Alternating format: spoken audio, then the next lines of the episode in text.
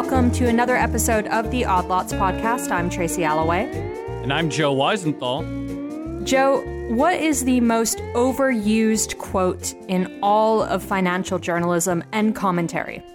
Uh, I don't even know where to begin with that question. I, um, I don't know. I, I I'm stumped. Well, it might not be that obvious, actually. Okay, in my humble opinion, it has to be the quote by James Carville, the uh, Bill Clinton advisor, about the bond market. Did you ever hear that one? Oh yeah, yeah. I love that quote. The one about James Carville saying that he wishes, or he said if he wants to, if he gets reincarnated, he'd like to come back as the bond market because that can scare everyone, right? Something like those along those lines. Yeah, that's a pretty good paraphrase. Uh, he said so that I could intimidate everyone.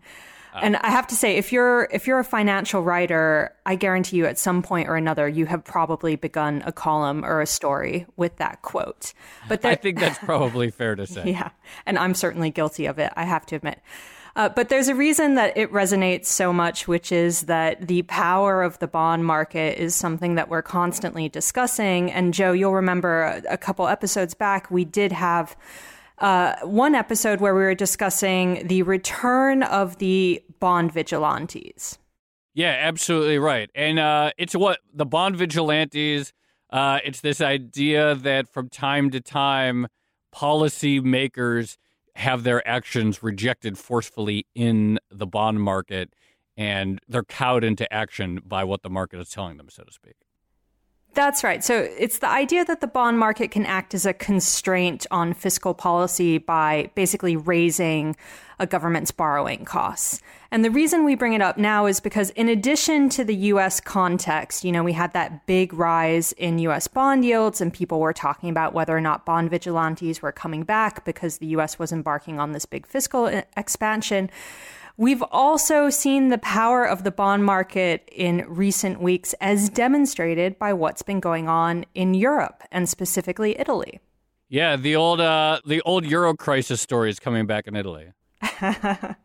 That's right. It all feels very 2012. We saw a big blowout in Italian bond spreads. Everyone got very excited, started dusting off the old uh, fiscal playbooks from uh, circa, you know, 2010, 2011, 2012, and we all got to talk about uh, the bond market reaction to eurozone political and fiscal drama once again. So that was very exciting. But of course, you know, we do have this ongoing discussion about the bond market in general, but also how it relates to US equities. And on that note, because we had the big rise in US bond yields earlier this year, we have seen short term rates on government debt actually go above the US dividend yield for the first time in many, many years. Yeah, I've seen a bunch of versions of this chart lately. And you mentioned the idea of bond short-term bond yields going uh, above dividend yields, but there have been various variations on it.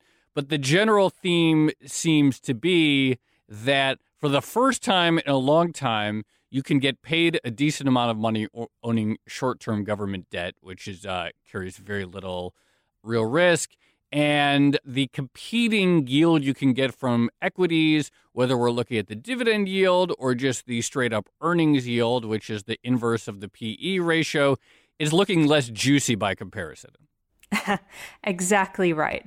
So, we're talking about a lot of different things here. And the reason we're doing that is because we actually have a really fantastic guest for this episode who is able to thread all these different subjects together. And he is actually the person who coined the term bond vigilantes. So, that's exciting. Oh, wow. So, I, now I feel very. Um, self-conscious for having tried to give my feeble uh, definition of the term because we are literally going to talk to uh, the originator of it.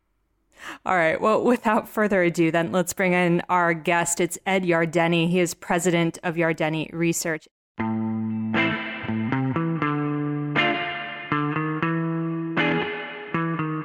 Ed, thank you so much for joining us thank you very much. And by the way, I think you got it all spot spot on. So. Okay, phew. That's a big relief. uh, that's a shame because my first question to you was going to be to ask you to embarrass Joe about his definition, but I guess I don't get to do that now. No, I think I think uh, both of you got it right on. So, should we start with bond vigilantes and just go back in time and uh, talk about how you came up with that term? It was back in the summer of 1983. Um, I noticed that bond yields were rising, and that created a lot of concerns that uh, the bond market would push us back into a recession. And I argued that the bond market was probably turning into a, a bunch of bond vigilantes who would, as you folks mentioned, would intervene if they felt that the policymakers weren't doing right by keeping inflation down.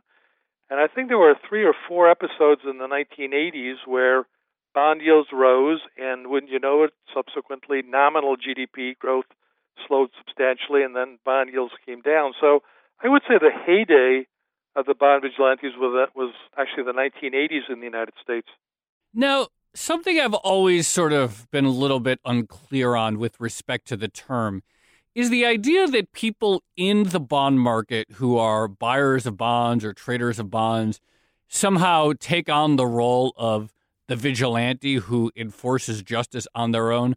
Or is it more that bond market or bond market participants, in the course of their normal assessment of risks and trading and positioning their portfolios, suddenly take a vigilante like role towards policymakers? So is it a more active, conscious thought, I guess, or is it more sort of descriptive of the relationship that naturally emerges during times when a government is being punished for policy mismanagement?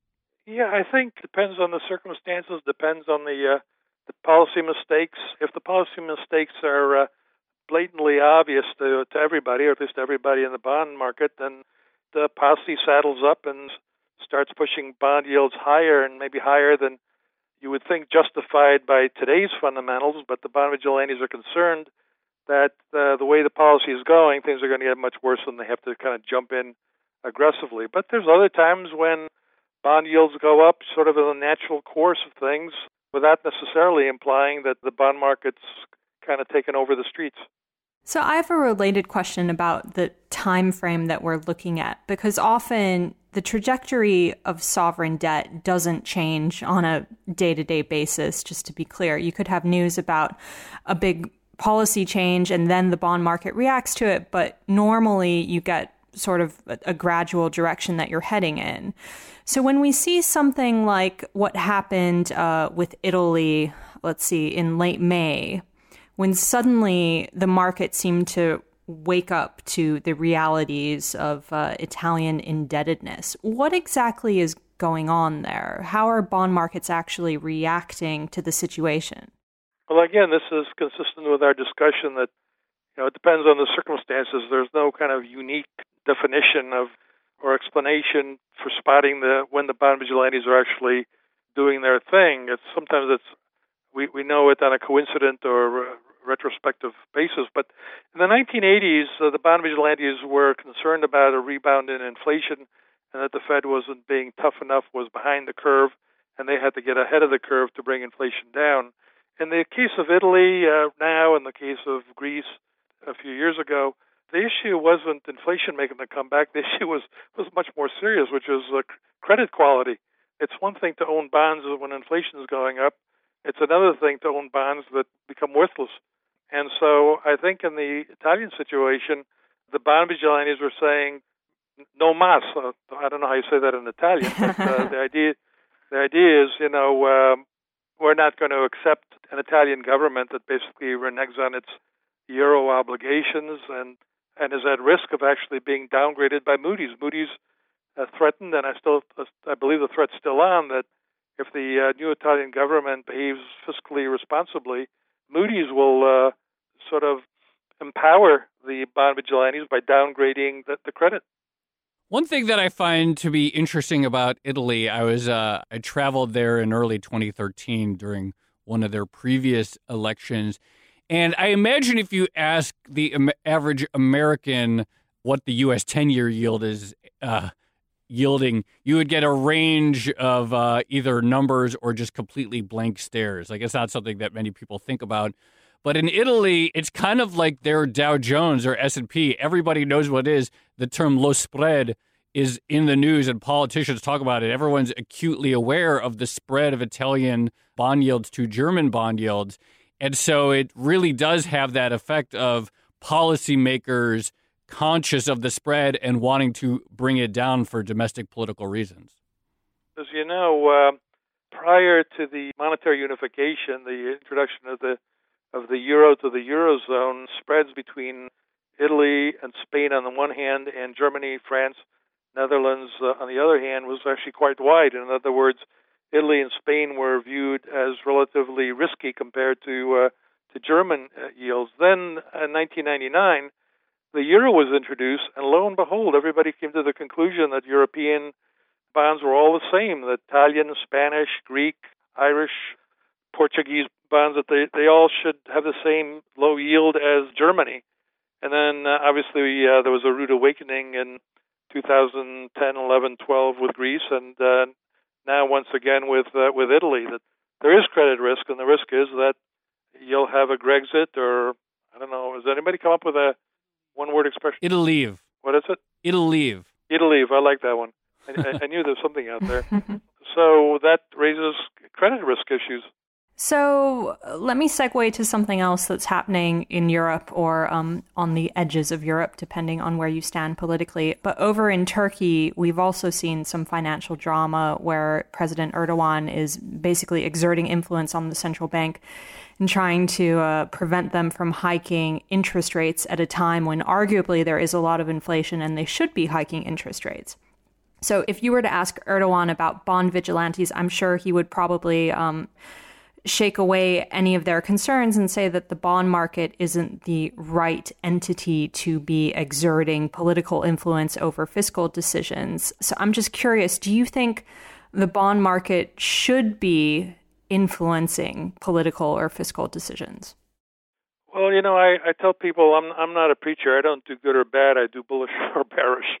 And you know, I, I deal with the facts on the ground, and the facts on the ground are that you know, Turkey has depended on capital inflows from abroad, and that's partly because their yields have been higher because there there's deemed to be a, a credit risk, but they they weren't terribly higher. Um, Turkey was getting some, some pretty good rates until uh, Erdogan decided that he didn't like an independent uh, central bank.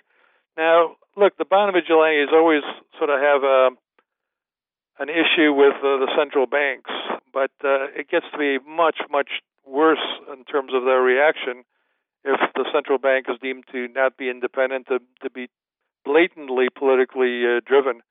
So what we're seeing here is kind of global bond vigilantes. It's certainly uh, not locals in Turkey that have pushed their interest rates up and their currency uh, into the abyss. It's been foreigners who have been looking for good opportunities, uh, thought that Turkey was relatively stable and and that their fiscal monetary policies were you know relatively uh, acceptable. And then when they turned unacceptable, they left. So this is an example of the posse saddling up and leaving the country, which is what happened in Turkey. And as a result, rates spiked up uh, dramatically, um, and the currency took a dive.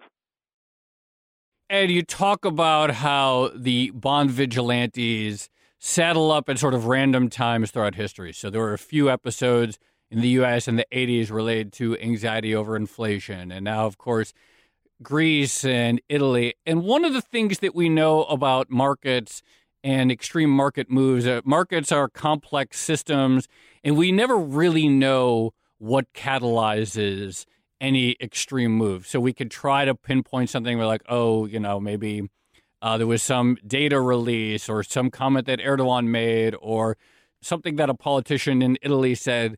But we know that these are at best just approximations, and it's very hard to really talk about why a market shifts from one regime of potential complacency to another regime of uh, sort of the market uh, playing a disciplining force. In your work, looking at the bond market, do you have any insight into what it is that sort of how the uh, how the posse all sort of uh, coordinates and gathers up or saddles up and shifts from one mode into the other? In the world we live in, information flows at the speed of light. We all get the same information of what a, an important policymaker is saying in, in Turkey or a new uh, potential government, what their leaders are saying. Uh, so we, we all have that information at the same time. And over the years, the bond market just kind of gotten uh, the rules of the game, which is the bond market first and foremost wants to make sure that inflation remains down. But maybe I shouldn't say first and foremost, because just as important, and actually much more important, is making sure that you get your money back. Uh, so it's uh, both the uh, the inflation rate and the the credit risk. And very often, what happens is the bond market gets its way. The policymakers hear the uh, the message being sent by the bond vigilantes, or they put up their hands and they uh, say, "All right, we'll give you what you want." That was sort of Carville's uh, quote that you mentioned, basically advising Clinton, make sure you satisfy the, the bond market, then everything else will fall into place. So I'm going to shift into a different regime now to try to draw a connection between what we've seen happening in bonds, specifically in the U.S. with the recent rise in rates, and uh, what's been happening in the equity market. And here as well, Ed, you have been very influential because you actually came up with a model that's well known in the inv- investment world now, or at least you put a name on the model. It's called the Fed model. Could you uh, possibly walk us through how this works? The term I, I gave it was the Fed stock valuation model. And back in uh, 1997, it was the summer of 1997, uh, the Fed released its monetary policy report. I don't think anybody ever reads that report, but I I skimmed it and saw that the Fed actually was trying to come up with some way to uh, determine whether stocks were overvalued or undervalued. You'll recall it was 1996, the end of 1996, that uh, Greenspan, Fed Chairman Greenspan, gave his famous speech, wondering out loud. He asked the question, "How do we know whether stocks are uh, uh, fairly valued, overvalued, or undervalued?" And his staff must have scrambled to try to help the boss figure out the answer to that question, and they came up with a, a model that actually had been around for a while, just hadn't been given as much attention to prior to uh, them mentioning it in the monetary policy report, and then my pointing it out, and uh, I think kind of took a life of its own. Uh, but the basic idea is that the stock market uh, must be uh, influenced by interest rates. Uh, it certainly is influenced by short-term rates in terms of the business cycle, but in terms of long-term rates, uh, they they are an alternative to, to stocks. The difference between uh, bonds and stocks is if you buy a bond uh, and hold it to maturity, you'll, you'll you'll earn the coupon, and depending on whether inflation is or isn't a problem, you give some of it back in, in maybe purchasing power. Stocks, on the other hand, uh, give you a, a yield based on their dividends, uh, but they also have a lot more upside if things work out pretty well, and then of course they have downside if they don't. So, and uh, what the Fed did is uh, they showed a chart of the 10-year U.S. Treasury bond yield, and then on the same chart they showed uh, the S&P 500 uh, forward earnings yield. And as Joe mentioned, that's just the flip side of the PE. Instead of price divided by earnings, take earnings divided by price. And so it's the earnings yield of the S&P 500. Uh, currently, uh, well, let's say in May, uh, the um, earnings yield was six percent for the uh, S&P 500, and the bond yield is more like uh, 3%. That implies that stocks are 50% undervalued. The problem with this model is it's been arguing that the, the stocks are undervalued ever since 2001, 2002, which, you know, on balance, really wasn't a bad call. I mean, look how much higher we are now than we were back then, but it certainly did not anticipate the 2007, 2008 mega bear market. You, you got to use it with some caution. In other words, the model really worked very well prior to when the, the Fed discovered it. They discovered it in 1997. it worked like a charm, and then it worked for another couple of years, told you to get out in 2000, 2001, and then it wasn't really of much use uh, since then. Yeah, so this sort of gets to where I was going, which is that there is an intuitive appeal to the model, which is that you have this uh, risk free asset class that – tells you upfront how much you're going to get paid, and you can discount that future stream of cash flows in a very predictable way. And then uh, you have this risky asset class, and you don't really know much, but you can sort of see how it compares or what it's offering versus the risk free rate. But as you said, and as many as others have pointed out in finance, it the only problem with it is that it often doesn't work, and you can't really use it to time the market. So, how should an investor incorporate it into their practice if it uh, sort of often fails at uh, timing the market? I'm glad you asked that question because I've been, I've uh, very often in, in, my career, and I've been doing this for 40 years, and By the way, I got to plug my book. I wrote a book uh, called Predicting the Markets, and I do discuss this model in, in great detail. But I think one of the things I've learned over the years is that the bond vigilantes aren't the only players in the bond market. There's also central banks, and uh, one of the reasons that uh, bond yields have stayed so low is because the central banks, especially since 2008, have kept them ex- extremely low. And the other factor is inflation, and I think there's been some very powerful structural, secular forces that uh, have been keeping inflation down. And the number one uh, preoccupation of the bond vigilantes is inflation in the United States. They don't worry quite as much about the uh, credit quality of uh, government bonds. So far, so good, I should say. But here's here's what I've come up with, and that is that the stock valuation model, in some ways, is sort of it's misleading because that term uh, doesn't really say what it is. It's it's a stocks versus bonds valuation model, and it may very well be that it isn't that stocks are grossly undervalued. It may be that the bonds are grossly overvalued, and uh, the yield are, has been kept too low by the central banks.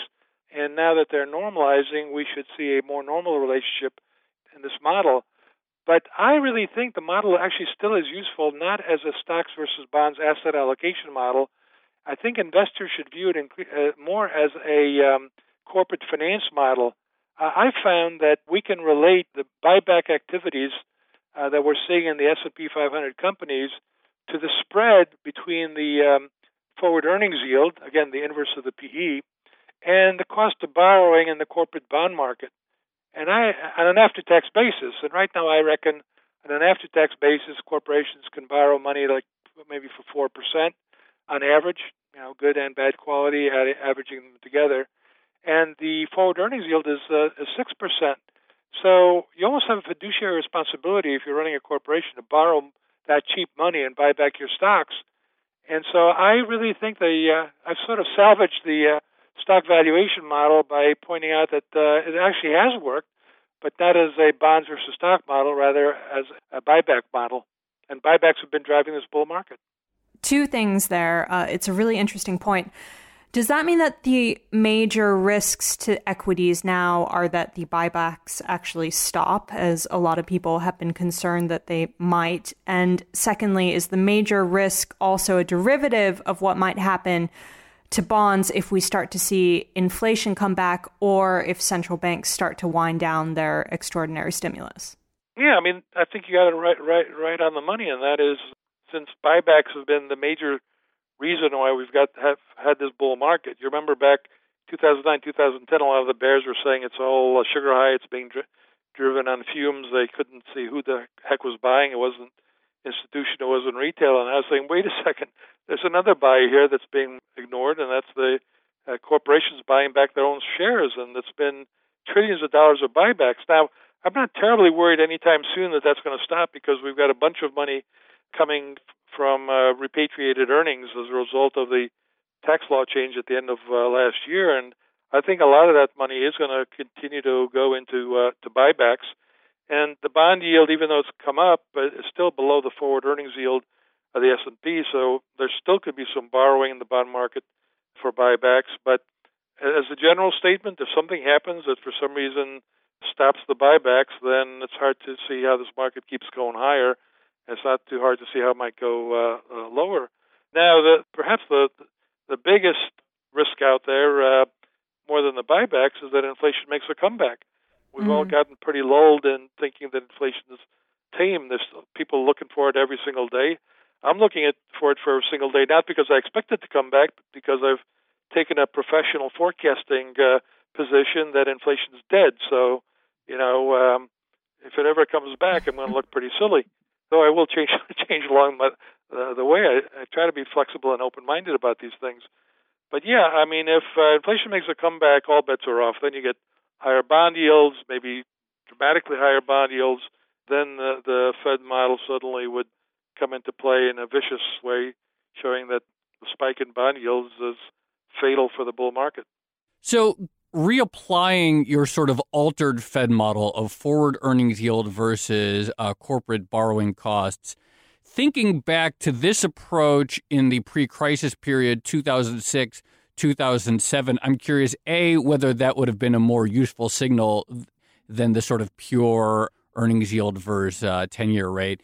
And B, how much uh, is the problem still that, you know, forward earnings yield is just a guess and very few people would have really predicted that earnings would have were about to drop off a cliff during the great financial crisis? My bottom line on uh, what causes bear markets is bear markets are caused by recessions. And as you know, economists, there haven't been that many recessions, and yet economists keep missing them, and because they are, don't happen that often. But I think I don't really know of any model that you know really timed it perfectly to get out in 2007, 2008. I, I know there's the Shiller CAPE model. Uh, there's the uh, Buffett uh, stock market valuation to to GDP model. They, they were all signaling that uh, stocks were very expensive, and they did the same thing in in 2000, uh, 1999, 2000. And so I, I would say that there are there are alternative valuation models that have been more useful with the benefit of hindsight. The problem with a, a lot of those models is, especially the CAPE model, the the Shiller model is it looks at earnings over the past 10 years. And so it's always going to be more bearish than a valuation metric that's looking forward, which is the, the, the Fed model, or it's just a straightforward forward PE. So I think you want to look at valuation models. You want to look at all of them. You want to uh, decide for yourself whether you think stocks are a little pricey and that there's potential uh, downside. But what you really got to get right is uh, the next recession. If Right now, um, the S&P forward PE is around 16, 16 and a half. Uh, that's not cheap. It's not terribly expensive either. But if there's not going to be a recession for the next several years, then the PE could go up. If there's a recession right around the corner, you don't want to be in stocks. I think the expansion is going to last a while longer, and so I, am not terribly concerned that valuations are, uh, are, are, are too extended. All right, well, Ed, that has been an absolutely fascinating conversation, and it was such a pleasure to have the inventor of the Bond Vigilantes term actually on the podcast to discuss it. So thank you so much. Thank you.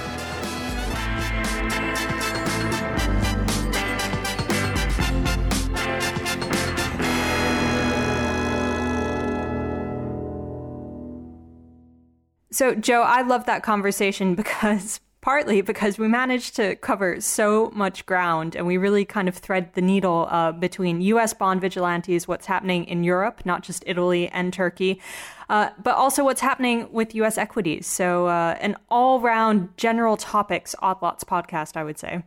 Yeah, it was really good and very timely because, as you know, that term bond vigilantes is controversial. Some people think it's kind of a myth.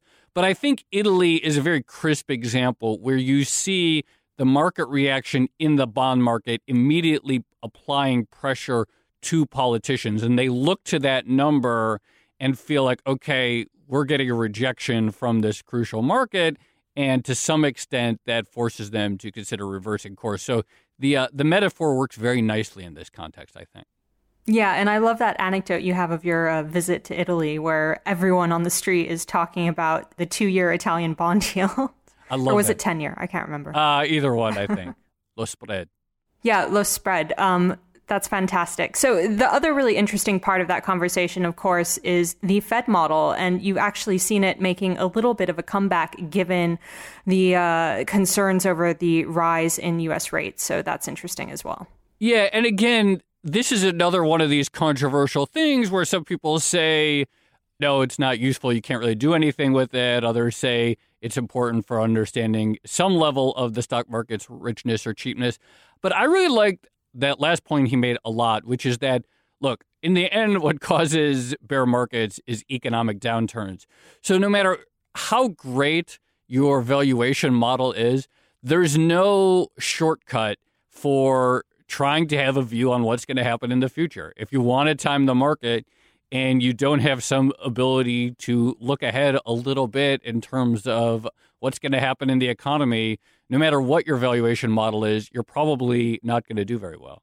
Right. Although I have an opposing pet theory, which is that if you consider that the recovery that we've seen since the 2008 crisis took place mostly in financial markets, then maybe it makes sense to think that whatever recession is coming up is going to be sparked by financial market turmoil as well. But that's sort of controversial. So I'll stop there. Tracy, do you want to be a guest on a future episode and and I can interview you about your theory of financial markets and the real economy? You're inviting me to be a guest Yes. on my own uh, podcast. Thank you, Exactly. Joe. Thanks, Joe. No, I, I won't, but um, it, it's an interesting discussion. I enjoy discussing it with you now, Joe. That's enough for me. Okay, that's enough. Okay. This has been another edition of the Odd Lots podcast. I'm Tracy Alloway. You can follow me on Twitter at Tracy Alloway. And I'm Joe Weisenthal. You can follow me on Twitter at The Stalwart. And you should follow our producer, Topher Forhecz, on Twitter at ForheczT, as well as the Bloomberg head of podcast, Francesca Levy, at Francesca Today. Thanks for listening.